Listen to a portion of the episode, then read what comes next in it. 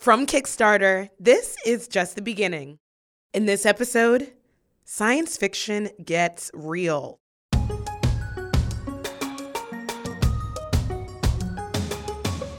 Have you ever had a moment when you realize that we live in the future?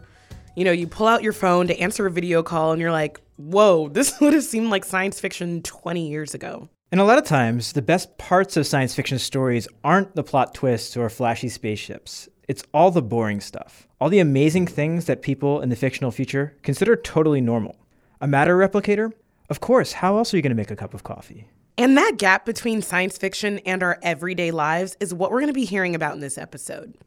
The creators we're about to hear from both use science fiction as a creative tool, but in very different ways.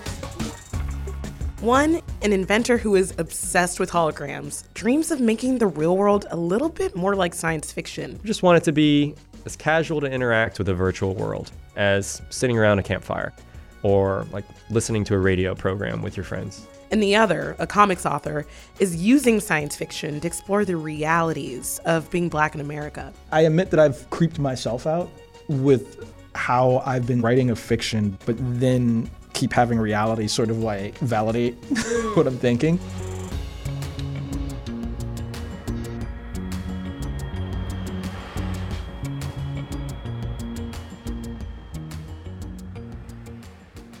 A lot of things that are real today started out as science fiction. The submarine was inspired by Jules Verne's 20,000 Leagues Under the Sea. The communicators in Star Trek are among the things that inspired mobile phones. And while a lot of kids who saw Back to the Future 2 in 1989 left the theater dreaming of hoverboards, flying cars, or time machines, 10 year old Shawn Frayne was captivated by a different image. For me, the obsession started after I saw the shark gobble up Marty. the future. Michael J. Fox's character Marty McFly, who's just been dropped into a sci fi version of 2015, ducks and screams in terror. As an enormous holographic shark lunges at him from a billboard advertising Jaws 19. Shark still looks fake. From that moment on, Shawn was on a quest. What if the shark didn't look fake? What if you could make a hologram that felt real? And what if he could be the one to make it? I got so obsessed with it, my parents got me a book called The Holography Handbook for Christmas one year. This is this classic book for any hologram nerds out there. And my dad and I built a little holographic studio in my room. It was right at the foot of my bed in high school. I think it was the only one on the block. And my laser was so low power, I had to do exposures that were like an hour long. So you're like sitting quietly in the dark, exposing these glass slides. And at the end of it, I had a holographic capture. My first one was actually a little pewter Mickey Mouse. And it was great, but it didn't move and it wasn't alive. And was it something that like your friends knew you were into, or was it kind of like a secret passion? It wasn't a secret passion, it's just that nobody cared. Um, so I didn't have that to share with most people. Shawn did find people who shared his obsession when he went to MIT to study physics. He even got to take a course on holography with Stephen Benton, one of the pioneers of the field. And while this was exciting, Shawn was disappointed to learn that the kinds of things he envisioned didn't exist yet. I thought somewhere in the labs of MIT there would be this like living, moving holographic display that we were promised in all of these movies, but it just wasn't there. It didn't exist. Everything was a static, basically laser photograph. I realized, unfortunately, no one had achieved the dream of the hologram. You know, folks who end up being in the field for 30 or 40 years forget that, yeah, that's why we got into it. We want to have the living, three dimensional world on my desk. Because there was nothing at the time hidden behind some locked secret door, I just dropped it. I forgot about it for, you know, almost 10 years. For a lot of us, abandoning a lifelong dream would be devastating. But Shawn is the kind of person who had a backup dream to pursue as well. He was excited about using technology to protect the environment. So after college, he started an invention lab to come up with new ways of reducing waste and generating energy more efficiently. We worked on a lot of stuff in the clean tech field, a little machine that would make solar panels, all sorts of experimental wind energy systems. We made self inflating bubble wrap, uh, surprisingly useful. But while his attention was focused elsewhere, the world was catching up with Shawn's dream of technology that could blur the line between the virtual and the real. Desktop 3D printers were letting people turn digital models into actual physical objects, and virtual reality headsets like the Oculus Rift let people step into computer generated worlds. When Facebook acquired Oculus in 2014, it suggested that this kind of tech might be ready for a more mainstream audience. You know, beyond teenagers doing physics experiments in their bedrooms. It's like, oh, people are making 3D stuff for Oculus now. That's cool. Maybe it's time for the hologram. That's when we started Looking Glass Factory. Looking Glass Factory is the company in Brooklyn, New York that Shawn founded with his friend Alex Hornstein. And with their latest creation, they've come pretty close to realizing Shawn's dream of the hologram. Last summer, I got to see a demo of the new holographic display that they were about to launch. Yeah, the great challenge of describing a hologram over radio. this is the Looking Glass holographic display. It's about the size of a really, really thick book, like a dictionary. It's a block of what looks like glass. It's actually made of lucite. Then 4 million points of lights are projected through that block that generate this three dimensional scene. So, this demo that I'm running right now is a frog and really feels alive inside the looking glass on this table. It's almost like you have a little terrarium with a frog in it. Can we see something else? Yeah, so uh, now in the looking glass is a monk that's doing martial arts. We've taken volumetric video of this real person and sort of a way to think of it pulled from virtual space into the looking glass in real space. yeah, and it just looks like we have a little tiny person sitting on the desktop. And even further, you can bring that content to life. You can like interact with this guy. And those demos just scratch the surface of what's possible with the looking glass. They've connected spatial sensors to it to allow you to intuitively interact with holograms by moving your hands. And maybe most importantly, it's a platform for sharing content.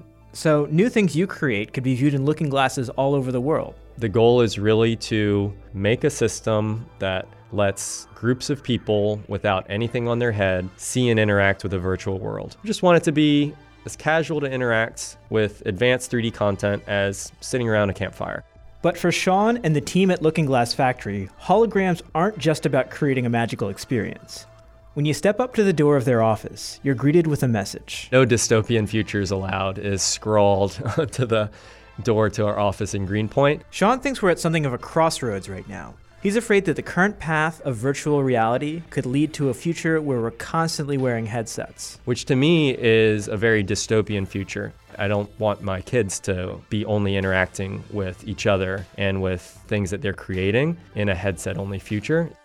This won't be viewed as a socially significant move now, but 10 years from now, I think we'll look back, hopefully, and see that there was this possible future in which everyone was geared up for 16 hours a day.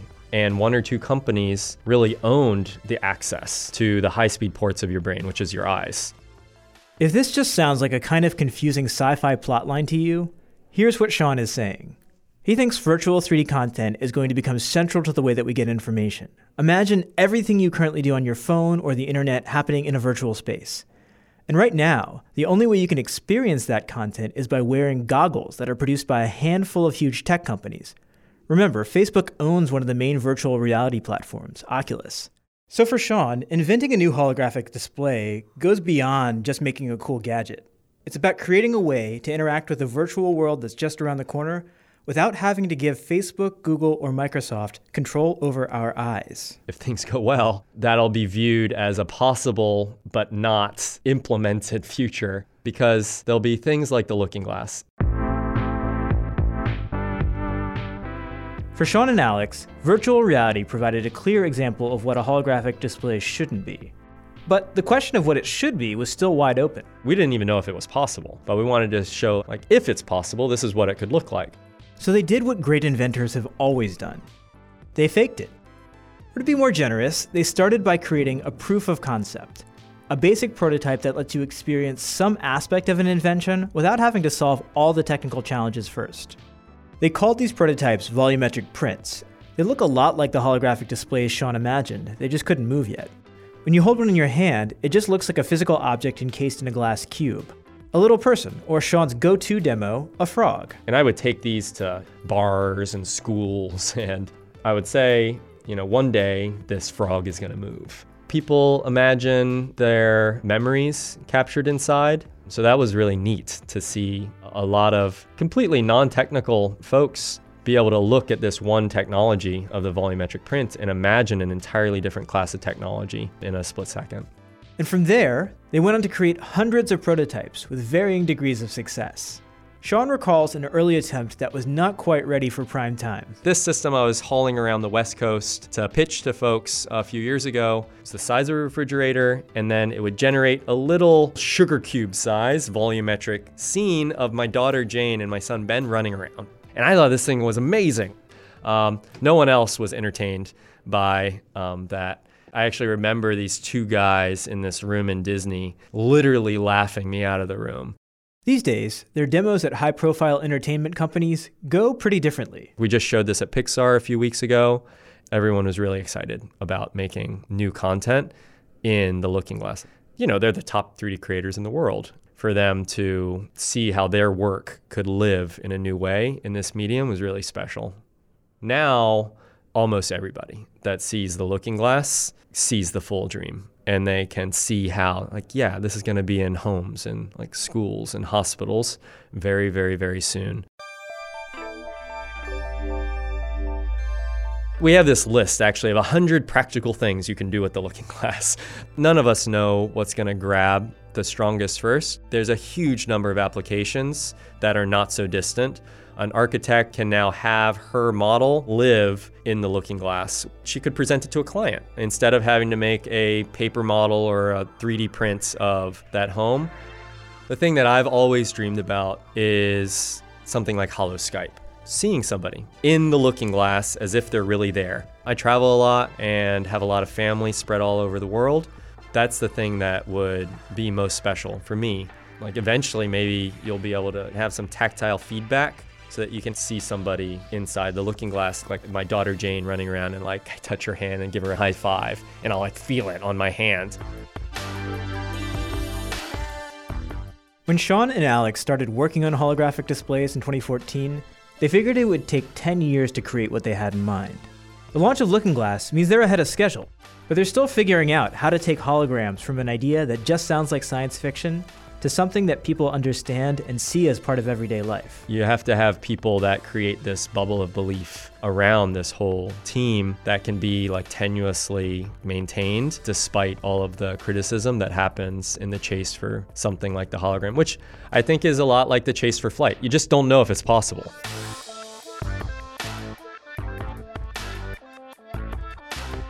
I originally spoke with Shawn in the summer of 2018, right before Looking Glass launched on Kickstarter. Now it's out there, and it's in the hands of thousands of hologram hackers, as he likes to call them. So I caught up with him over a video chat, a regular non holographic one, to hear about what people have been doing with it and what it's been like for him to see it out in the world. It's completely crazy. I mean, I've worked on this for like 15 years. There's never been a community of folks that had a system to make content for and share with each other in holographic form. And now that that exists, I mean, all of us in the team are just, we're just in constant shock when we look at Twitter in the morning and just see what has been created. There's this guy, for instance, Bob Burrow on the West Coast, who's got a piece of Mars living on his desk. There was a 3D scan of, of a rock on Mars, and he downloaded it and then pulled it into the looking glass. And it's like it's there, like sitting on his desk. Um, I'm thinking of this as like telearchaeology where a robot was able to send something that was almost as good as the atoms of the rock itself and then transported onto not only his desk, but then he posted about it on Twitter. And a guy in Japan, he then a few minutes later had that same rock from Mars sitting on his desk in Japan. I don't know. It's crazy that this is actually happening. It's just insane. And you've seen a lot of interesting stuff happening in Japan, right? Sure. Um, I mean, the world's first Looking Glass club of hundreds of people started on its own in Tokyo. We found out about it a couple weeks before their first event. And this is just folks who had gotten early access to the Looking Glass through the Kickstarter, sharing what they had made. I ended up going. I actually went to their first club meeting. There were dozens of Looking Glasses kicking around this room and it was amazing. I mean, it's what all of us in the team in Looking Glass Factory over the last five years have been dreaming and hoping would happen.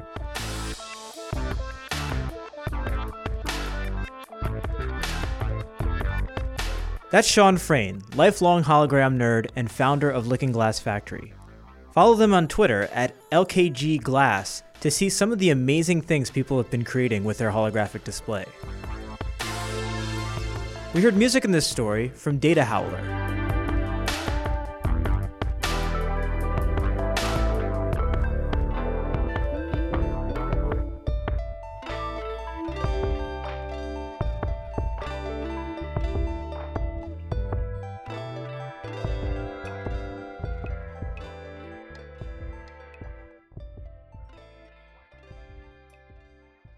In our last story, we heard how Shawn Frayne drew inspiration from science fiction to create something that he hopes will be part of our future. But for Kwanza Osajyefo, the author of the comic Black, science fiction provides a way to tell a story that addresses a contemporary problem with a deep history. I sat down with him to talk about how his experience as a black man in the comics industry led him to create a superhero comic that doesn't pull punches in its depiction of the racism black people face in America. Camilla Zhang, Kickstarter's comics outreach lead, also joined the conversation. Kwanza, I'm so excited you're here. Okay, I need to admit something. I've watched X Men and I really enjoyed it and stuff, but I wouldn't consider myself a comics fan. But after reading Black, I was like, bruh. I love this. Awesome. You wrote a comic called Black, just straight up black, all caps. Went there. Give us a synopsis. Sure. So the whole premise behind Black is what if only black people had superpowers? And it was an idea that I came up with 13 years ago. The lead character in Black, Kareem, he gets shot and killed by the police, but then, you know, superhero story, he comes back to life, finds out he has superpowers, and he's part of this small percentage of black people that have had powers for like centuries, but of course it's kept secret. Basically, anytime a black person with powers pops up, agents of the United States pop them back down. And Kareem actually has to make a choice in the story. He's just like, do I want to become like a you know rebel, revolutionary fighting against the man, mm-hmm. or is there another path? Even though it's a fantastical story, I'm like, if black people had superpowers, how would this shape up? Like, how would this net out? Yeah. It's something that you know I felt was very relevant to the black experience and how something like that could come about. Because even though it's fantastical, it touches on very real issues like the prison industrial complex. It's talking about, you know, microaggressions, different, you know, black ideologies. some people when they first heard the idea they were like oh this is so contemporary this is so of now and i'm like oh no black people have been getting shot for a long ass Yeah. time i don't know where you've been you know you mentioned like you know the different ideologies that was something else that was important in writing black as well is like not having that monolith because often when you see black characters in comic books through the white lens you know they're there to represent everything about the culture you know they're there to be the black person. And you know i grew up reading all of these characters who are these analogies for like the black experience like the x-men and just kind of like why do we need a veneer of like very attractive white people who in all honesty jean grey who's discriminating against you Uh huh. Yeah. like nobody's pulling Wolverine over because he got the nice whip. That's just not happening. And if they did, it's Wolverine. Let's not try and do, use metaphor. It's like we know how we discriminate in real life. Yeah. so what if only black people had superpowers? Oh, you mad? Why? That is totally that is totally the tone of black. Like, oh, you mad? And it's just so unapologetic. Because even with me, I'm unapologetically black. But even when I read it, I was like, oh, you know, like I wasn't turned off, but I was just, I guess, shocked at how it wasn't hidden behind a veneer. We're so used to a veneer and metaphor. And you were like, fuck the metaphor. Let's really get into it, mm-hmm. which I appreciated. As we were working on it, I thought like, you know, if we're really gonna like cut down to the bone, if we're gonna scrape the veneer off of like this kind of story, you know, we need to just be upfront with Yeah. what it is. What was the moment when you first connected with a comic? And what was the moment when you realized that this is what you wanted to do with your life? I liked comic books from when I was very, very young, like six or seven. I started out with like the Peanuts and then like Archie and then graduated to like the more advanced stuff. It was something that I found a lot of comfort in because when you are kind of like nerdy and bookish and geeky, and then all of a sudden there's like this little like secret enclave that you can go to called a comic book store, you know, where it's just like there's nothing but that. My mom knew what she had on her hands. I was bookish. I was an introvert. I was an only child. So she was just kind of like, how do I engage this little like super nerd that I have spawned? You know, when I started drawing my first comic books, like she saved them to the point of embarrassment. Like people would come over and like, no, I'm 20. Nobody wants to see that. What was the you comic you need to describe it? The comic book was about uh, the planets. So I had anthropomorphized the planets into these little, like almost Pac Man characters. That's how into it I was when I was a kid. I think when I decided that it's what I wanted to do was a little later when I finally, you know, paid attention and kind of read the indicia and the credits. That's when I realized it's like this is a job. And so I think it was like probably like in late high school when uh, this uh, publisher, Milestone Media, emerged. And this was like the first publisher that was doing characters of color as like part of their ethos. What era was all like? What year? So I think Milestone came out probably in like 93. Okay, so we're talking early '90s when we were first starting to see some black superheroes. Yeah. So prior to that, like most of the comic book characters that anyone are familiar with, it's no surprise, like they're mostly white. You can look at every Marvel movie up until Black Panther.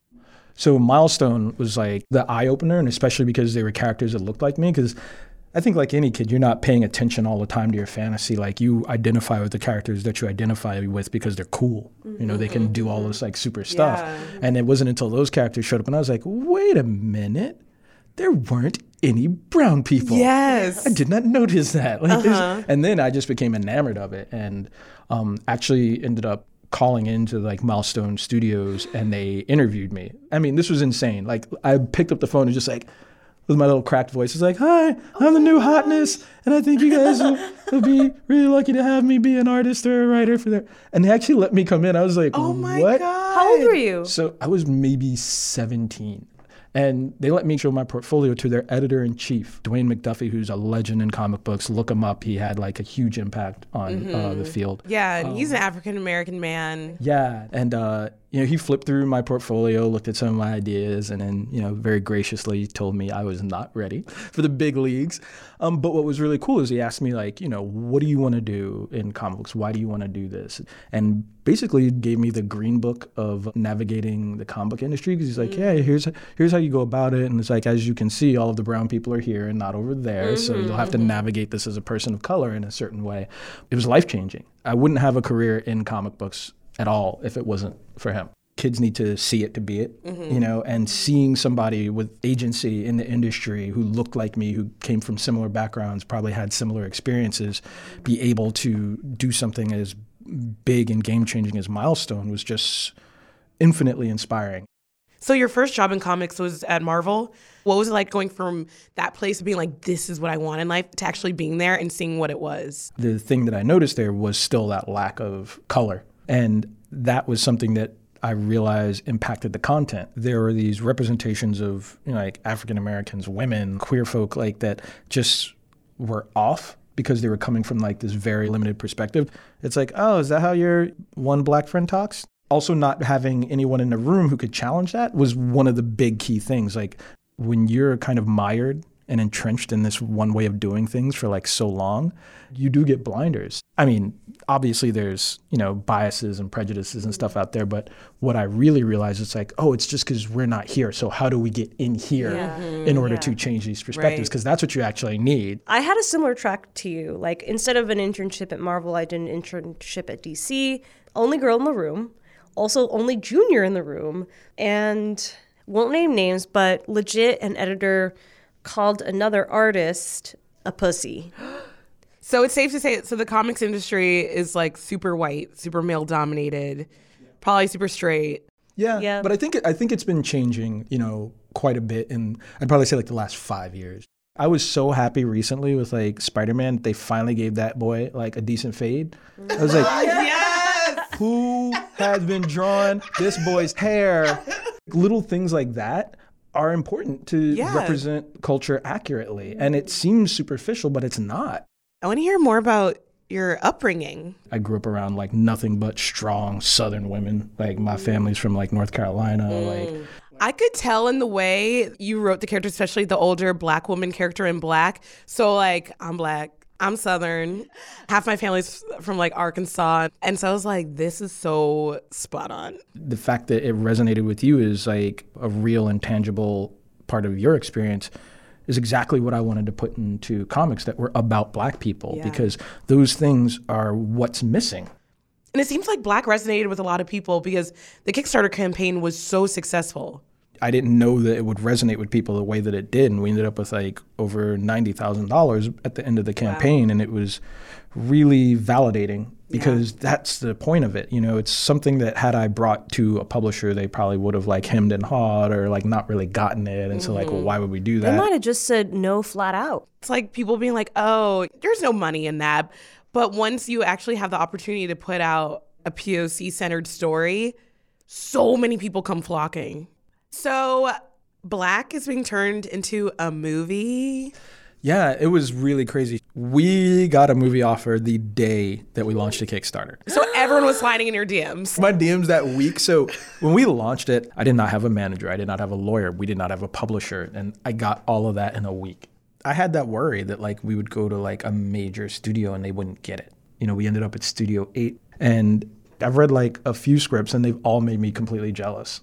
I like my book, but like the stuff that I've read has made me want to like set that on fire and rewrite it Really? just because you know when you have other people like kind of take your ideas and like rework them and What has that been like? it's been really cool because like I'm not kidding. Like I've thought like, can I make like a supercut of my own book where I like I go back and rewrite black, but like a whole nother version? Yeah. Because like there's so many things that in hindsight I would revisit. Like I could have put so many more women in this story and I just didn't.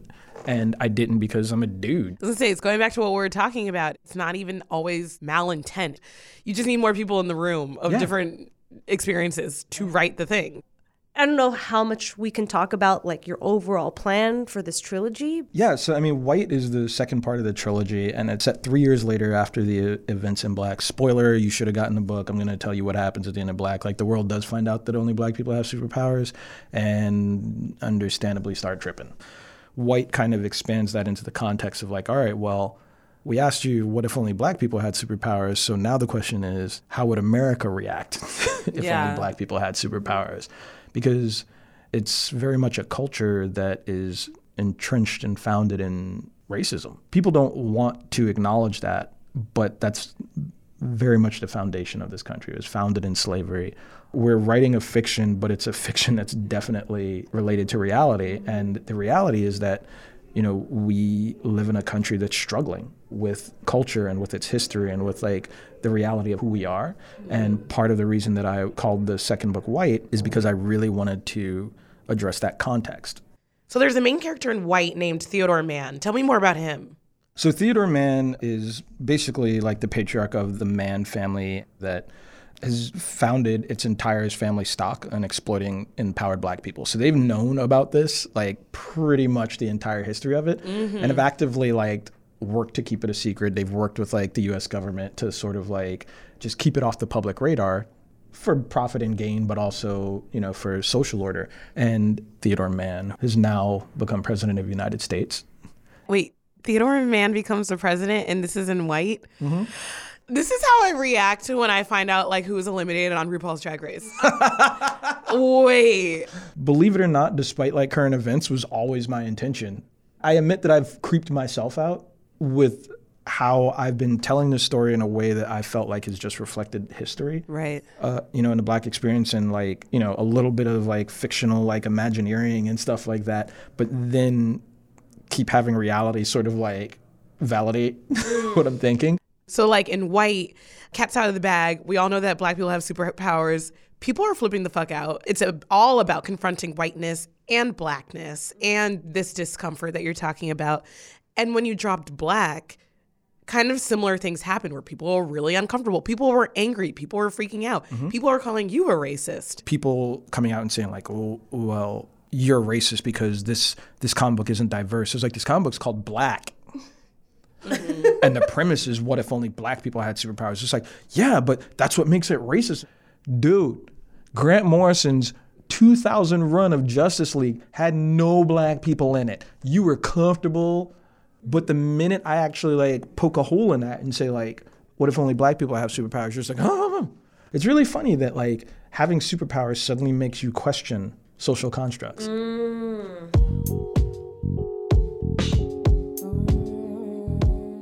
couple of years ago, when we had first launched a book, As a young man, he had come over and he was showing me and my co creator Tim his portfolio of artwork. And he was like, I didn't know that I wasn't present in comic books until I saw your book. And that was exactly the same feeling that I have a milestone. And like to have someone say the exact same thing that I felt back then to me, mm-hmm. that's, you know, part of why I do this because it was, again, important for me to create these narratives that reflect this experience, this culture, this perspective. I just want to create this playground for everyone to like tell these stories and like make some people uncomfortable or make them happy. Like both.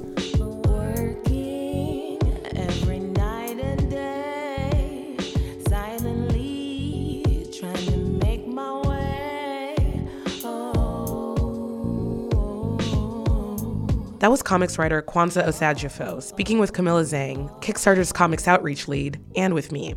His campaign for the second book in his trilogy, White, will be live on Kickstarter until March 31st, 2019. Discovery of self, discovery of health, discovery of wealth, discovery of self, discovery of wealth, discovery of health, discovery of self. I brushed it off, let it go, let it flow. I brushed it off, let it flow, let it roll. I brushed it off, let it go, let it roll. Let the universe know that I seek control. I brushed it off. Thanks for joining us for this episode of Just the Beginning. The show is produced by Zakia Gibbons, Michael Garofalo, and me, Nick Yulman. Elise Malouk is Kickstarter's editorial director.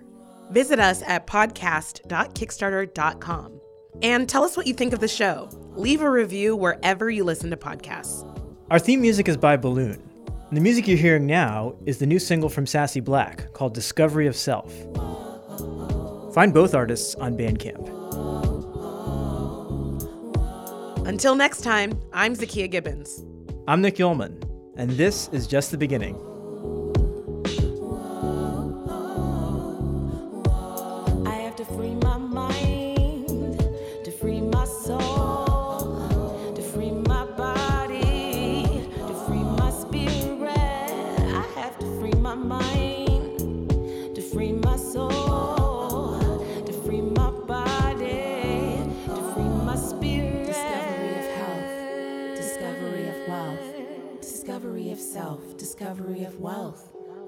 Discovery of health. Discovery of self, discovery of health, discovery of wealth, discovery of self, discovery of health, discovery of wealth, discovery of self.